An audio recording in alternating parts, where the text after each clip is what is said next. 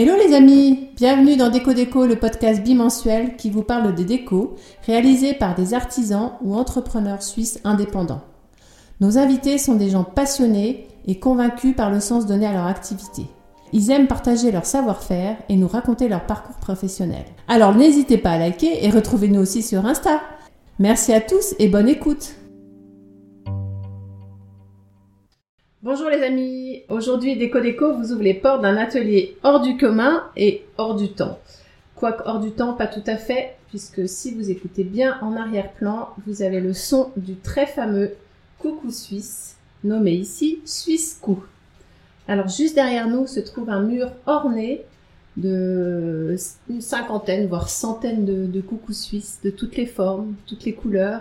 Euh, coucou quand même euh, bien modernisé, bien relooké par euh, de talentueux jeunes entrepreneurs, Martino et Alexandre, qui sont aujourd'hui avec nous et qui nous expliquent la genèse de Coucou Suisse, comment leur est venue leur idée et maintenant comment se passe la fabrication. Bonjour Alexandre, bonjour Martino.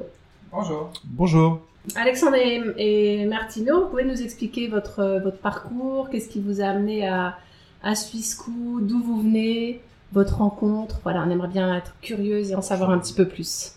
Alors, euh, notre rencontre euh, date de notre jeunesse, simplement parce que enfant, nous étions euh, voisins dans, dans, le même immeuble à Nyon. Donc, on a toujours eu différents projets qu'on a préférés aux parties de football sur les terrains de l'immeuble, qui consistaient à aller faire des tyroliennes ou des cabanes dans les arbres de la forêt d'en face. Donc on peut y voir déjà les prémices d'une collaboration. Quand il y en a un qui tient le clou et l'autre le marteau, euh, avec le temps, il faut qu'une certaine confiance s'installe pour permettre justement à ces, euh, à ces projets de naître. Et c'est vrai qu'on a, on a vraiment traîné euh, toute notre jeunesse ensemble, dans les mêmes groupes de copains, jusqu'à ce que, jusqu'à ce que les études nous séparent, où Martineau est parti donc faire décorateur à l'école d'art de Vevey. Et moi, je suis parti faire de la mécanique de précision donc euh, à l'école des métiers de Lausanne. Alors, euh, la mécanique étant quand même beaucoup moins moins excitante que les métiers d'art.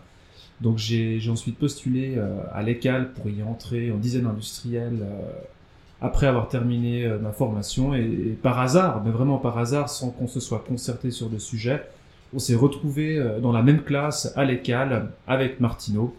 Donc, euh, donc évidemment, euh, cette collaboration euh, d'enfants a, a, continué au travers d'un métier commun. Et un métier commun également complété avec nos formations passées, où aujourd'hui tout ce qu'on fait, tout ce qu'on voit ici, regroupe design, mécanique et déco, et c'est ce qui fait qu'on a vraiment trouvé nos trois rares. Vous vous étiez perdu de vue et vous vous êtes retrouvé par hasard à l'école non, on s'est pas perdu de vue, mais c'est vrai que lui euh, vivait plus à Nyon, moi j'étais à Nyon, donc on, on se voyait euh, au travers d'un groupe euh, de copains, mais sans avoir forcément débattu des plans futurs qu'on avait pour, pour nos études. On se voyait un petit peu moins en fait, c'est ça. On se voyait différemment. Costumé. Bien sûr. Et pourquoi le, le coucou suisse? Comment vous êtes arrivé à, à cette géniale idée? Ben, en fait, c'est plutôt l'idée qui est arrivée à nous. Hein. Donc, euh, nous, on, voulait un petit peu euh, faire notre propre produit parce qu'on avait une agence de design. Donc, on faisait du meuble, la montre, enfin tout ce qu'on peut faire en, tant que designer. Et puis, euh, on s'est rendu compte assez rapidement, ça nous a pris quand même quelques années, mais on s'est rendu compte au bout d'un moment que le designer n'était pas forcément très mis en valeur dans, ce travail et euh, on était un petit peu la, cinquième roue du carrosse. Je sais pas si l'expression est très bien choisie, mais en tout cas, on était un petit peu frustrés. Donc, euh, on s'est dit qu'on allait chercher un, produit à faire nous-mêmes. Et euh, bon, on a fait un petit peu notre traversée du désert. On a, cherché un petit peu un produit à, fabriquer. On a commencé par faire des euh, des, euh, des, CNC, donc c'est des machines, c'est des fraiseuses qui sont commandées par ordinateur pour euh, nos, nos, euh, collègues designers, donc pour faire des prototypes, etc. On s'est vite rendu compte que ça faisait mal aux mains, c'était lourd, c'était sale, c'était bruyant, et puis c'était pas très agréable finalement. Et euh, donc bon, on a, on a fait quelques, quelques pièces et on a, on a assez vite abandonné. Ensuite, on s'est dit bon, bah, peut-être faire des, lampes gonflables, pourquoi pas. Hein. Donc euh, ça, c'est presque quelque chose, voilà, on peut, s'exprimer avec ça, il y a plein d'idées à avoir, mais on s'est aussi vite rendu compte que c'est très difficile à protéger. Donc ça veut dire que si on trouvait une bonne idée, on la mettait sur le marché. Deux mois après, on était sûrement copié par, par ou un grand distributeur ou voilà donc et puis il y avait tout le côté aussi made in China qu'on n'aimait pas trop pas qu'on ait quelque chose contre la Chine mais voilà nous on était plutôt dans une éthique plutôt dans une éthique locale fabrication locale voilà, on a continué un petit peu à chercher et puis il y a eu ce, fameux coucou de famille qui était cassé qu'on a réparé à l'atelier et on s'est vite rendu compte en fait que bah, c'était peut-être ça le, fameux produit à fabriquer nous-mêmes. Après, euh, on a fait une petite recherche et on s'est aussi rendu compte qu'il y avait qu'un seul fabricant en, en, Suisse, donc il y avait une sorte de monopole. Et bon, bah, qui dit monopole dit duopole. Hein, et puis on s'est vite euh, euh, intéressé un peu plus à ça. On a commandé nos premiers mouvements et puis euh, commencé à fabriquer notre première petite série. Quoi. Comment est constitué un coucou? Alors un coucou, c'est bon déjà il y a plusieurs types. Hein. Il y a des coucous mécaniques, donc ça fonctionne, ça fonctionne avec des poids. Donc c'est la gravité qui est l'énergie du coucou. Donc les poids ils descendent à fur et à mesure, suspendus à des chaînes. Donc pour remonter un coucou, on tire sur la chaîne. Ensuite, euh, il y, a un petit mécanisme évidemment qui donne l'heure et ce mécanisme il fait aussi sortir un petit oiseau euh, et actionne euh, des petits soufflets. Donc c'est comme un comme, euh, comme un petit accordéon, si vous voulez. C'est ces deux petits sifflets qui sont, euh, qui sont très low-tech, on va dire, et qui euh, donnent le bruit du coucou. D'ailleurs, le, le, bruit du coucou, enfin le coucou, c'est un oiseau qui a été choisi parce que justement, c'était simple d'imiter le, le, chant du coucou avec deux sons. Donc voilà, et puis donc c'est très archaïque. C'est très simple en fait le fonctionnement. Donc ça c'est un premier type de coucou et tu disais qu'il y en avait d'autres types? Oui, bon après il y a les, les, coucous on va dire électroniques donc qui marchent avec des piles, qui ont des petits moteurs, euh, des petits haut-parleurs et euh, donc du coup c'est un petit peu différent, ça, ça marche avec des piles, il n'y a pas besoin de s'en occuper du tout, euh, voilà donc mais ça, ça, ça, a un petit peu moins de charme mais, mais voilà il y a des gens qui s'en fichent complètement de la mécanique et euh, qui ça, ça plaît tout à fait. Les deux notes, ce sont les notes précises ou on peut mettre n'importe quelle note pour les notes du coucou? Bah, disons que a priori, c'est, je crois, c'est, c'est une, un son euh, majeur et mineur, donc euh, pour imiter l'oiseau euh, au plus au plus près. Euh, mais a priori, c'est vrai que pour les électroniques, on pourrait faire un coucou qui fait le waf waf. Nous, on le fait pas, mais euh, mais on a des fois des demandes, mais qu'on euh, qu'on décline, euh, voilà. Mais euh, disons que c'est vrai que tout ce qui est programmable, on pourrait, on pourrait le faire. Vous fabriquez tout ici à l'atelier à Renan, tout est fait à la main. Est-ce que tu peux nous expliquer un petit peu la, la construction?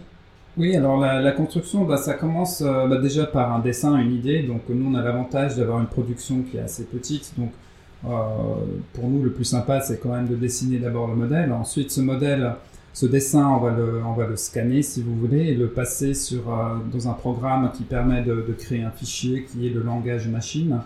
Parce qu'on utilise des machines euh, qui sont en fait des, des machines laser.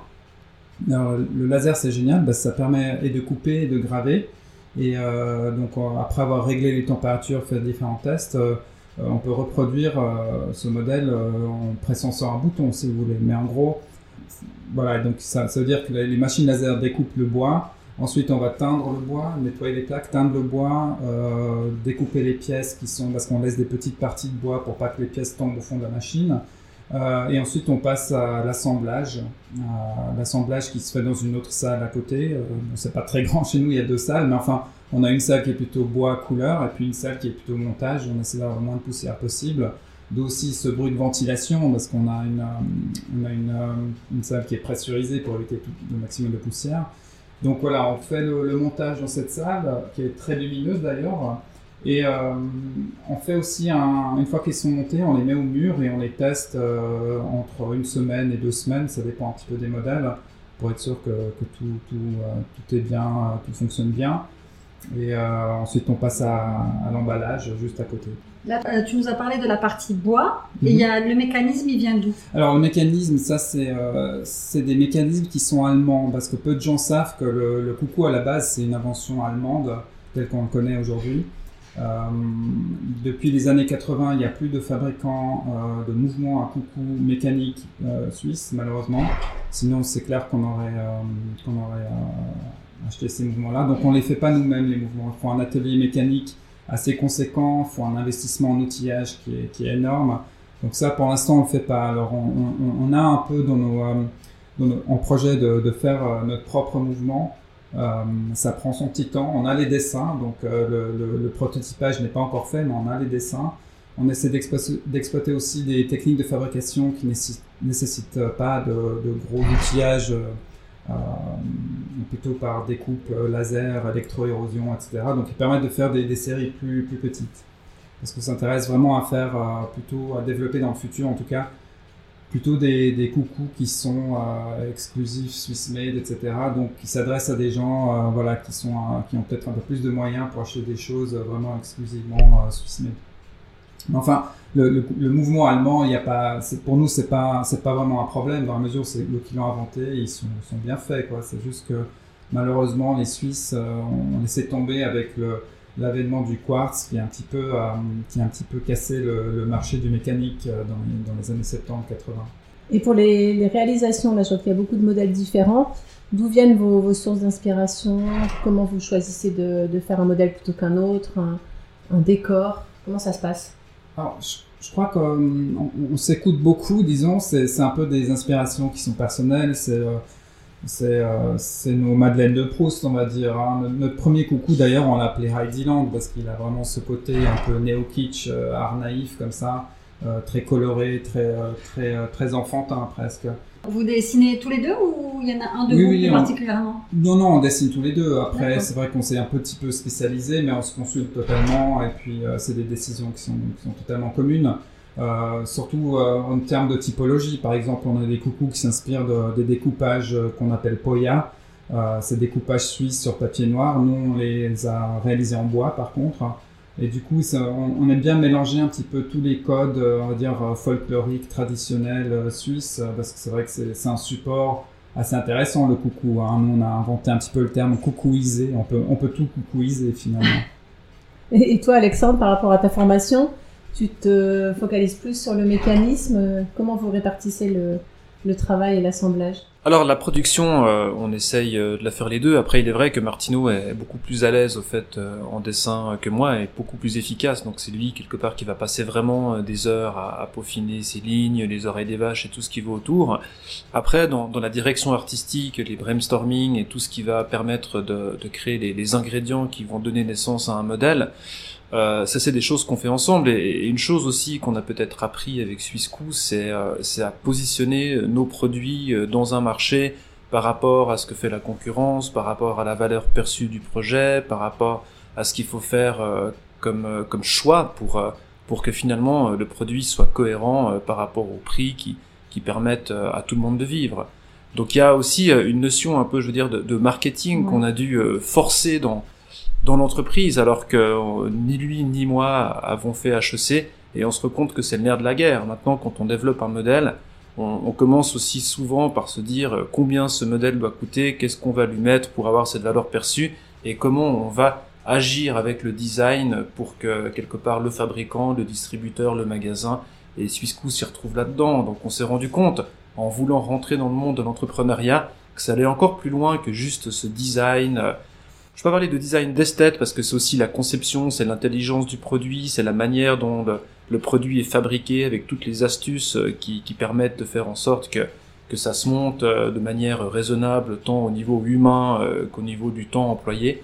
Et il y a tous ces facteurs aujourd'hui qui font, qui font intégralement partie du développement d'un nouveau modèle, alors que le premier coucou qu'on a sorti, c'était très très émotionnel. On a fait ce qui nous semblait beau et juste, euh, mais en oubliant euh, totalement euh, toute la part du marketing qui fait qu'aujourd'hui, c'est ce qui fait aussi qu'un produit marche ou ne marche pas, entre autres. Après, ah voilà, ah, plus active. Après, pour revenir au rôle qu'on joue aussi chez Swissco, c'est que c'est vrai que si vous prenez un mécanicien de précision et un décorateur, ben, ça fait quoi? Ça fait un coucou. Donc ça, c'est ça, c'est côté un petit peu amusant de, de l'histoire, mais mais c'est vrai que euh, je crois qu'Alexandre a, beaucoup de facilité aussi pour, euh, pour tout ce qui est très pragmatique et, on va dire euh, trouver des pièces, sourcer des choses. Il est prof de matériaux à l'école, donc c'est vrai que c'est aussi tout, son, tout son bagage technique en fait est, extrêmement important chez Cisco, donc il a tendance à minimiser. c'est vrai que voilà, donc on, s'est un petit peu spécialisé avec nos, nos affinités personnelles, mais, mais au final on fait un peu les deux la même chose. Donc il n'y a pas vraiment un qui fait plus que l'autre. Depuis 2013, euh, donc Swissco est né et Il y a un grand chemin parcouru depuis le coucou euh, trouvé dans la cave ou le grenier, je ne sais plus, du grand-père. Comment vous voyez le développement de, de Swissco à, à l'avenir? On a appris à, ouais, pardon. Non, non, on a vas-y. appris à pas trop euh, tracer de plan sur la comète. Quoi. Pour nous, euh, disons que, bon, on le voit très bien avec le Covid, etc. Il y a, il y a plein de facteurs extérieurs qui font que c'est bien d'avoir un plan, mais d'être quand même assez euh, souple et assez euh, flexible pour, euh, essayer d'être un peu plus opportuniste, on va dire, mais peut-être dans le bon sens du terme. En tout cas, sentir où va le marché. On a quand même clairement senti qu'il y avait un attrait particulier qui se développe beaucoup pour tout ce qui est fait, disons, localement. Donc, je crois que, en, tout cas, c'est mon avis personnel, mais je pense qu'on rentre dans une, ère un petit peu de la, hum, de, la dématérialisation. Les gens sont, sont un petit peu moins matérialistes, je crois. Euh, ils cherchent surtout à vivre des expériences. Et pour nous, euh, un produit, c'est aussi un support d'expérience, paradoxalement. Pour autant que les gens puissent venir ici, euh, demander des personnalisations, et puis connaître un petit peu l'histoire. Nous, on n'aime pas trop le terme storytelling, mais il y a un peu de ça quand même. C'est-à-dire que nous, pour nous, en fait, le, le marketing, surtout, c'est de se faire connaître Swissco, c'est surtout le, le bouche à oreille. Donc, le- généralement, les, euh, nos clients euh, parlent de nous positivement, donc ça nous ramène euh, d'autres clients. Euh, voilà. Alexandre, vous voulez rajouter quelque chose? Oui, une chose aussi quand même qui est fondamentale euh, par rapport euh, à nos choix et nos, euh, et nos essais, parce que tout d'un coup on essaye les choses et on regarde ça marche ou ça marche pas, c'est que dans cette boîte on a la chance de pouvoir faire ce qu'on veut, parce que euh, on est une société anonyme, mais toutes les parts sont à nous, on n'a jamais fait d'emprunt bancaire, on doit rien à personne, donc ce qui veut dire que si on floppe quelque chose parce qu'on veut prendre des risques, bah c'est juste du temps quelque part, donc c'est aussi une liberté absolue euh, qu'on a de pouvoir euh, faire évoluer euh, Swissco aux fonctions, aux fonctions des, des, des coups de vent disponibles. Donc c'est pour ça qu'on a tout d'un coup des années où on essaie des choses, après on revient en arrière, après on a tout d'un coup un couloir qui fonctionne, dans lequel on profite de s'engouffrer, puis on se rend compte que finalement ça nous ouvre encore d'autres choses. Et, euh, et l'autre chose aussi, je pense qu'on a qu'on a appris avec euh, cette petite expérience entrepreneuriale, c'est finalement à, varier euh, nos pistes.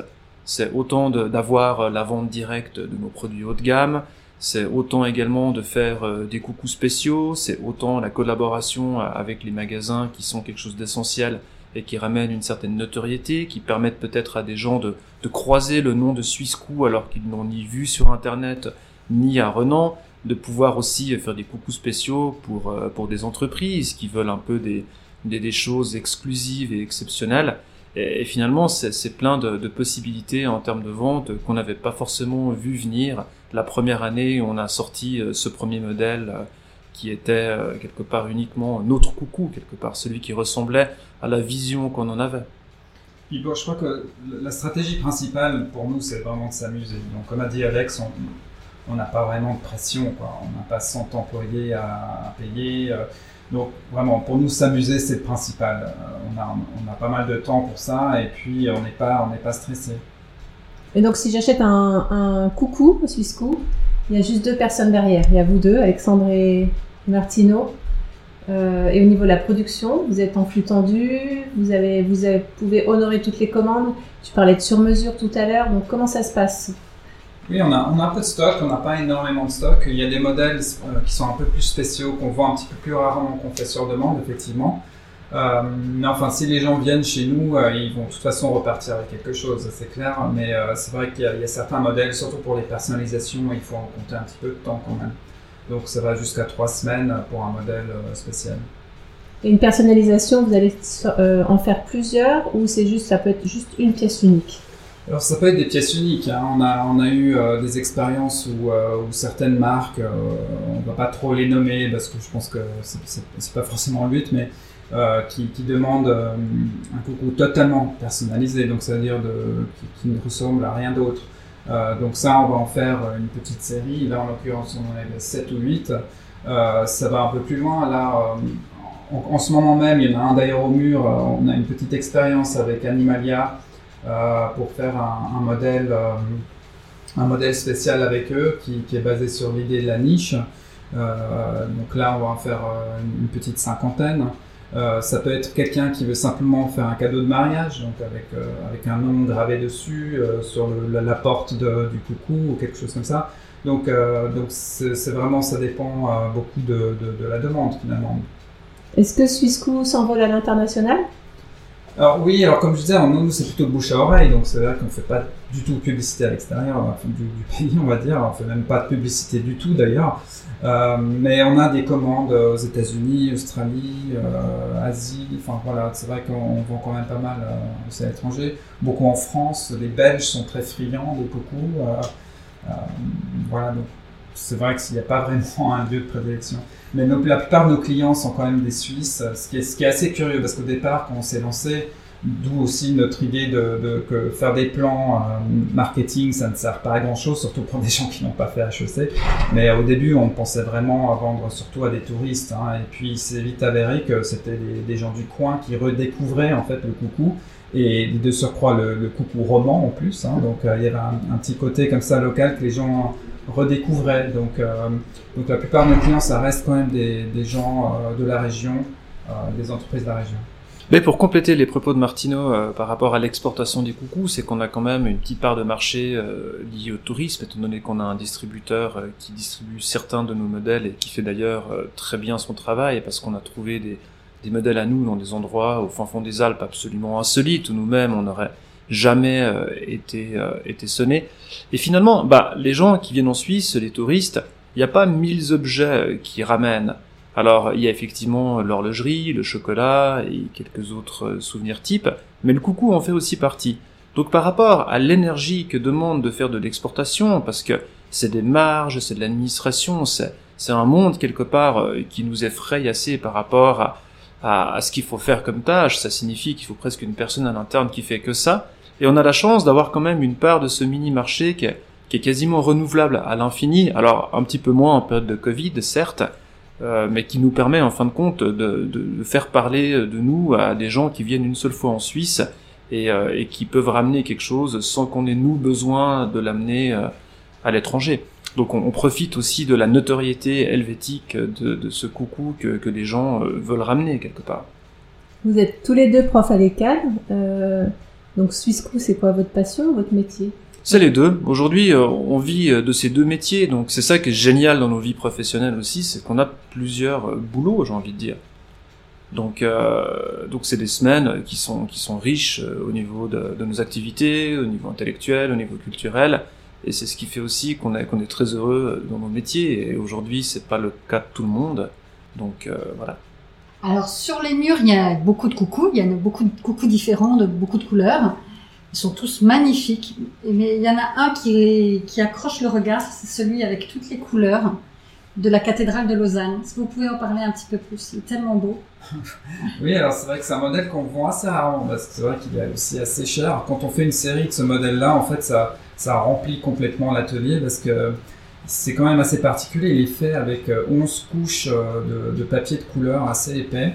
Euh, pour composer, disons, la, la, ville de Lausanne. Donc il y a, plusieurs, il y a vraiment les, les, parties connues de la ville, hein, de, la gare jusqu'en haut à la cathédrale ou la tour Bel Air, euh, etc. Il y a tous les ponts, euh, etc. Donc euh, c'est un coucou qui s'appelle Loulou, donc il s'inspire évidemment de la ville de Lausanne et il y a le fameux guet de, la, de la cathédrale qui donne l'heure. Donc on a repris un peu cette idée et le coucou sort de la cathédrale pour donner l'heure un peu de la même façon. Donc de nouveau, ça va un peu dans l'esprit de, de, de, faire des choses qui sont locales, qui parlent aussi aux gens euh, du coin. Euh, il y a plein de petites choses cachées dedans que, que ceux les Lausannois vont, vont reconnaître en, fait. Donc, euh, voilà, c'est vrai que c'est un modèle qui est, qui est très coloré, un peu pop art comme ça, mm. Mais qui, qui, ressemble un petit peu à, au découpage Poya, mais, mais en version colorée. Quoi. Ouais, ça donne et, de la profondeur. Et surtout, il est très symptomatique du fait qu'on peut faire ce qu'on veut, parce que franchement, au niveau marketing, s'il fallait faire un coucou local, ce serait plutôt Zermatt ou Lucerne qui l'aurait remporté. Mais étant de Lausanne, on s'est dit non, non, on va commencer par Lausanne. ouais, c'est ça. Alors d'après vous, quelle est votre principale force à l'un ou à l'autre ou aux deux qui, a, qui vous a permis d'arriver euh, ici? Je crois que c'est, pour les deux, c'est l'obstination et puis une certaine naïveté aussi. Hein. De nouveau, si on avait trop calculé, on était calculateur, on n'aurait jamais fait ça. Quoi. Quand on s'est lancé, les gens nous disaient ouais mais qui va acheter du coucou? Enfin c'est un peu, voilà, c'est un petit peu une idée, euh, une idée folle quoi. Donc, donc je crois que c'est cette naïveté, cette obstination et puis cette amitié franche entre nous qui fait que cette histoire peut exister parce que sinon, comme de nouveau, si on ne s'amusait pas, on ne ferait pas ça. Donc nous, le but c'est quand même de passer notre vie à faire des choses qu'on aime. Si en plus on peut avoir un petit revenu euh, grâce à ça, tant mieux. Quoi. Donc, euh, voilà, je crois que c'est ça, non? Ouais, et puis on essaie un peu les deux, je pense un tantinet hyperactif, ce qui a permis quand même Ah, euh, est de- d'aligner bosseur, des heures euh, pour, pour générer tout ça. Quoi. Ouais, mais c'est plus facile d'être bosseur quand vous aimez ce que vous faites, ça c'est Oui. clair. Et donc, euh, donc c'est vrai que dans les premières années, il faut bien voir qu'on a, on a, on on n'a pas du tout pris de revenus. Donc on a tout réinvesti euh, plusieurs années de suite euh, jusqu'à pouvoir euh, euh, fonder une SA, qui était un petit peu, un petit peu une lubie d'ailleurs. Je pense qu'avec le recul, on aurait plutôt fait une SARL, mais enfin voilà. On, s'est dit, on va tout réinvestir, euh, tout ce qu'on gagne, et puis euh, petit à petit, on verra bien où ça nous mène. Donc on n'est pas trop non plus gourmand. Euh, pour nous, c'est un petit peu, euh, un petit peu comme un bébé Swissco. Hein. On, l'a mis au monde, on le regarde grandir, et puis bon, on sait pas trop où il va aller, mais en tout cas, on, on espère que ça ira plus loin possible. Le but, c'est pas de vendre. On nous dit souvent, ah mais vous êtes une super start-up, etc. Mais nous, euh, on n'aime pas du tout ce terme. Déjà, c'est un anglicisme, et puis en plus, si on dit start-up, ça veut forcément dire end-up. Donc, euh, pour nous, le but, c'est quand même de, de poursuivre le, le plus longtemps possible euh, avec sa- cette petite boîte. Donc si c'était à refaire euh, sans hésitation? Ou avec des modifications ou- Bah, disons que maintenant, avec le recul, c'est vrai qu'on n'aurait pas fait euh, certaines erreurs qu'on a fait au début, quoi. Mais en même temps, euh, je crois qu'il y a vraiment qu'un seul moyen d'apprendre efficacement, c'est, c'est de faire, faire des erreurs et puis de- d'évoluer comme ça. Et d'essayer des choses surtout, parce que bah, dans le- l'histoire de, de notre collaboration professionnelle, on essayait plein de trucs. On a comme fait du design, des lampes pour des grandes marques, après on s'est mis à faire des machines, on est revenu à des lampes gonflables. Donc euh, c'est aussi euh, tenter des choses, euh, se casser la figure, se relever, trouver vite une autre idée pour essayer autre chose. Donc c'est pas non plus quelque chose qui est sorti comme ça d'un chapeau, je veux dire qu'on a dû un peu traverser différents déserts avec différentes agressions météorologiques avant de trouver le cactus qui nous nourrit. Pour Swissco, vous avez dû affronter quelques challenges techniques ou vous avez tout de suite, vous avez tout de suite trouvé comment faire ou... Bah, Disons qu'on est designer industriel, hein, c'est ce qu'on Oui. enseigne à l'ICAL.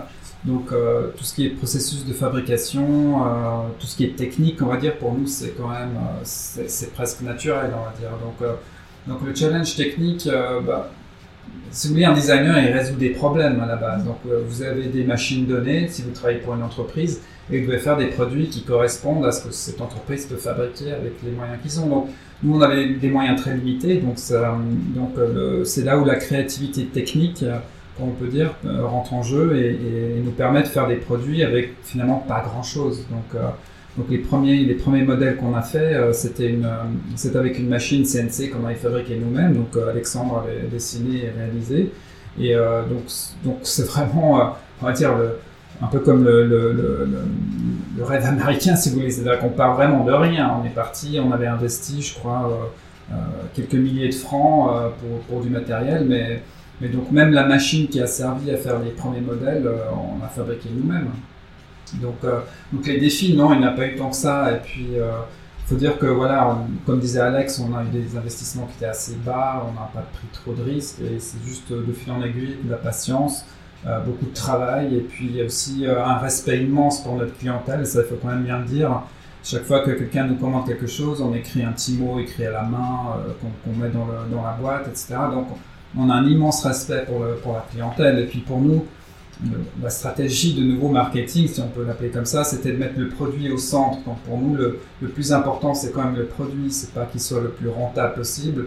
Et c'est là où on a fait quand même pas mal d'erreurs, c'est que on a fait des produits au début qui étaient vraiment, euh, le prix était ridicule par rapport au temps que ça prenait. Euh, et donc euh, voilà, c'est vrai qu'on a un petit peu, ouais, aurait pu, on aurait pu gonfler un peu le prix, quoi, si on veut.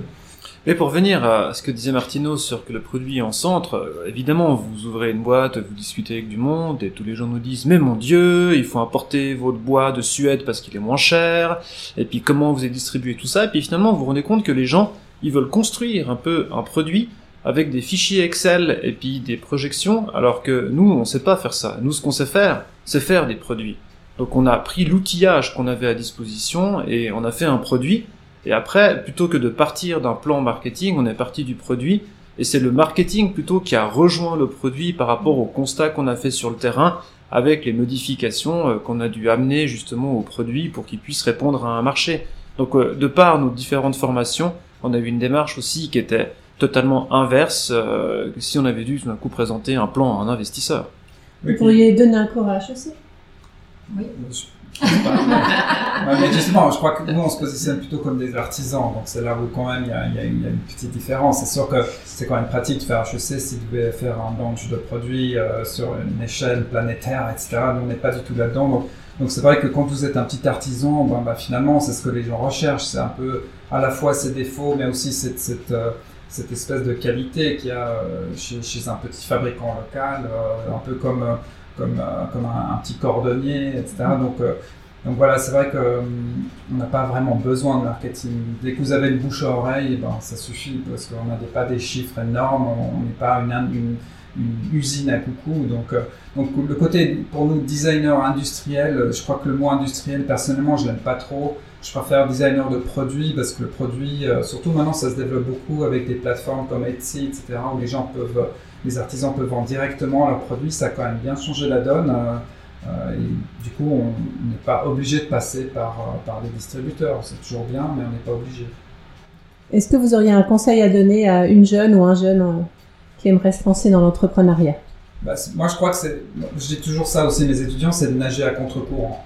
Donc nous, on a vite remarqué que si vous suivez trop ce que les gens vous conseillent, en fait, c'est mainstream par définition. Donc ça veut dire que vous, vous êtes un suiveur. Donc, donc euh, voilà, faites, faites euh, déjà faites vos plaisirs et puis euh, travaillez dur et, et n'écoutez pas forcément les commentaires. et voilà, puis, donc ouais, je pense, nager à contre-courant, je crois que c'est le bon mhm. conseil. Et toi, Alexandre? J'ai rien de plus à ajouter. Okay. Mis à part que présenter comme ça, ça fait pas rêver, mais dans le fond, c'est chouette. c'est la réalité. c'est la réalité. Non, mais, mais c'est une certaine réalité, parce que c'est vrai que le plaisir en fait partie, à un moment donné, euh, vous vivez ici aussi, et puis vous voulez vivre de ce que vous faites, surtout quand vous y mettez un peu d'argent, beaucoup de temps, donc, euh, donc je pense qu'il faut aussi euh, se relever de ces échecs, parce que rien ne se fait en un seul coup, c'est absolument impossible. Alors peut-être qu'ils arrivent à monter des boîtes comme ça chez HEC, mais nous autres, qui sommes plutôt euh, des manuels, euh, euh, des, des, gens issus des arts appliqués et autres, euh, non. Je veux dire que nos études de marché, c'est de faire des trucs et de voir comment c'est perçu par le public. Je crois qu'en Suisse, les gens ont aussi un peu peur de l'échec. Je crois que le, faire des erreurs, c'est important. On a le droit. On devrait même avoir un cours où on devrait exprès euh, se tromper. Parce que je sais avec l'allemand. Hein. Ouais. non, mais se tromper, c'est pas grave. Ça, ça aide. Quoi. Je veux dire, c'est quelque chose qui, qui est normal. Non? Est-ce qu'on pourrait dire que vous êtes artisan designer? Ouais, je crois que je crois qu'on pourrait dire ça. Alors, je, je, crois que j'ai certains collègues qui s'arrachent les cheveux en entendant ça, mais euh, mais je crois que je crois que pour les designers, euh, le, le, but c'est de faire des, des, des, produits à plus large échelle. C'est un peu ça qu'on apprend quelque part avec des processus de, de fabrication qui sont euh, qui sont on dire maximisés, enfin optimisés, etc. Donc, mais je crois que les, les deux termes sont pas incompatibles finalement. Mais on peut ouvrir encore le débat par rapport à qu'est-ce que le design. Et je pense qu'effectivement, euh, en créant Swissco, notre vision du design a complètement évolué parce que on s'intéresse, soyons honnêtes, beaucoup moins euh, au canapé italien. Mais Martino peut me parler des heures de toutes les pièces et de la conception des pièces de son vélo. Donc c'est finalement qu'on a un design, en fait, qui s'est complètement ouvert sur des objets euh, qui sont au niveau, qui sont pas labellisés design au niveau institutionnel, alors que quelque part il représente un développement, une intelligence euh, et une conception et une esthétique qui vont pour nous encore beaucoup plus loin euh, que certaines pièces euh, qui sont qui sont tamponnées de la sorte. Donc aujourd'hui le design finalement c'est c'est un mode de vie, c'est même créer une administration avec un fichier Excel qui soit efficient pour qu'on passe le moins de temps possible à faire nos factures et puis que ça débite. Donc, donc le terme de design, c'est complètement ouvert avec le monde de l'entrepreneuriat. Euh, quand euh, vous faites n'importe quoi, quand vous intéressez à un objet quelconque et que vous commencez à décortiquer la manière dont il est conçu, c'est quelque part du design. Mm. Parce qu'il y a toujours ce raisonnement entre fabrication, entre esthétique, entre fonction. Donc on va retrouver tous ces critères qui ont marqué l'histoire du design en général. Et est-ce que vous assurez un service après-vente, une, euh, une, remise en forme après euh... bah, C'est sûr que pour des, des, coucous mécaniques, c'est comme pour les montres, hein, c'est pour comme tout mécanisme finalement, comme votre voiture, c'est, il, faut, il faut faire un service. Nous, on conseille de, après 3 ans, de 3 à 5 ans, c'est de faire un petit service. Ça dépend si elle a été beaucoup utilisée ou pas du tout d'ailleurs, parce que les huiles peuvent un petit peu sécher. Donc euh, oui, on propose euh, effectivement de faire un service. Euh, on a un suivi euh, qui, est, qui est très attentif quand même. Pour nous, de, c'est pas, on met pas un coucou dans les bras et après débrouillez-vous. C'est quand même, euh, voilà, on, on, accompagne les gens. Euh, le plus grand truc, c'est typiquement les gens, bah, comme tout le monde, hein, ne lisent pas les modes d'emploi. Euh, nous, on a fait quelque chose qui est quand même très simple. Il faut, faut, voir qu'un coucou, c'est quand même simple. Hein. Vous mettez euh, une vis au mur, vous suspendez le coucou, vous enlevez les deux sécurités et, et vous lancez le balancer. Et, ça, et voilà quoi. Mais il y a quand même des gens qui lisent pas, qui enlèvent pas les sécurités, du coup ça marche pas. Donc voilà, mais on offre quand même une assistance la plus euh, attentive possible à notre clientèle, c'est sûr. On fait aussi un peu de réanimation parce que parfois un, un coucou ça tombe. Ah, ouais. ouais, alors ça arrivé, des accidents, euh, voilà, où les gens laissent tomber les, les, le coucou, mais faut voir aussi que nos coucous, en fait, ils ont une particularité, c'est qu'ils sont montés entièrement sans colle, sans clous, donc ils sont tous chevillés comme un petit chalet finalement. Donc c'est monté avec des petites chevilles en bois et, tout est assemblé comme ça. Donc ça veut dire que si on casse un élément du décor, on peut tout à fait euh, le démonter et le remplacer. C'est quelque chose qu'on avait constaté euh, avec ce fameux coucou cassé qui a avancé un petit peu l'histoire, c'est qu'on a dû en fait euh, briser le coucou pour accéder au mouvement pour remplacer le soufflet. Et ça, on trouve un petit peu dommage, quoi, un petit peu.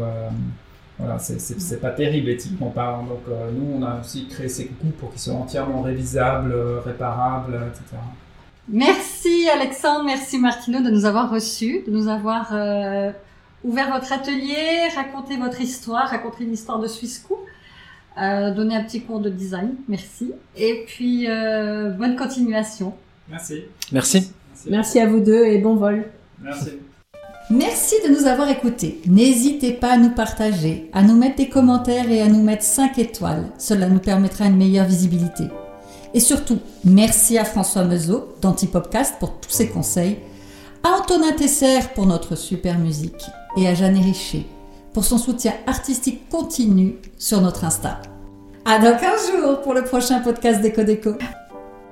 Euh, tu veux le refaire maintenant avec le... Bah, je pense... c'est pas que je veux. je pense que c'est un peu...